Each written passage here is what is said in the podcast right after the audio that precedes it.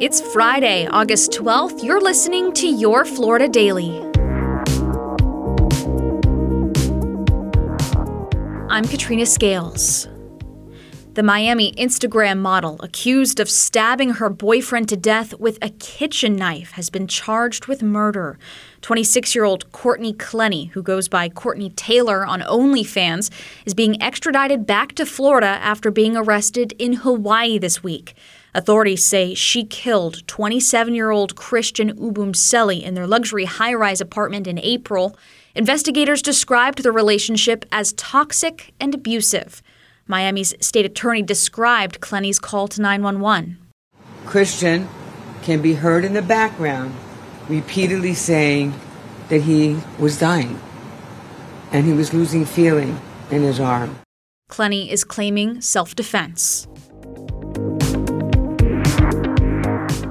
The Justice Department could soon release the search warrant used by FBI agents to seize documents from Mar a Lago, former President Trump's Florida home. Trump has until this afternoon to object to the release of documents, but an objection is unlikely. The former president said in a statement last night he is encouraging the immediate release of the warrant to the public.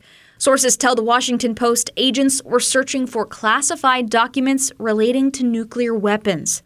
The search warrant was part of an ongoing Justice Department investigation into classified White House records found at Mar a Lago earlier this year. And Nikki Fried, who runs Florida's Agricultural Commission, is fighting for the right to use medical marijuana and buy guns.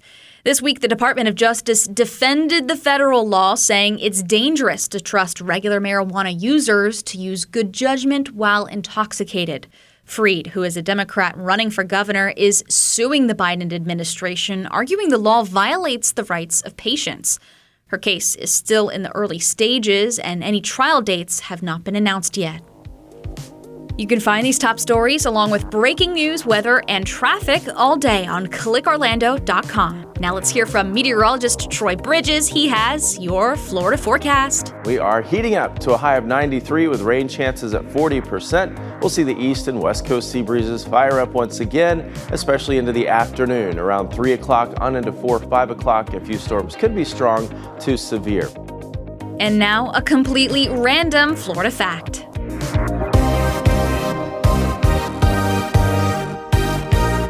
The community of Viera in Brevard County was built on top of what used to be known as Cocoa Ranch.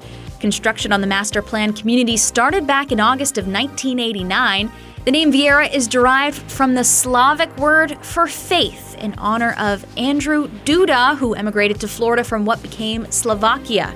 Duda's sons are the ones who bought that property that eventually became Viera, and the family owns it to this day.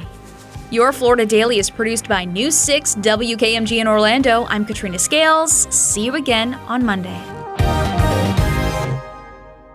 Hi, I'm Candace Campos. And I'm Lisa Bell. We're the hosts of Florida Foodie. It takes a lot to get your dinner on the table each and every day, and it has a huge impact on how we live, our economy, the environment, even politics. On Florida Foodie, we are talking with the chefs, farmers, CEOs, and small business owners who make their living feeding you, as well as the activists and community leaders working to ensure no one goes hungry. Join us every other Tuesday as we serve up some food for thought about what you eat. You can find Florida Foodie on Amazon Music, Apple Podcasts, Spotify, Stitcher, or wherever you download or stream your podcasts.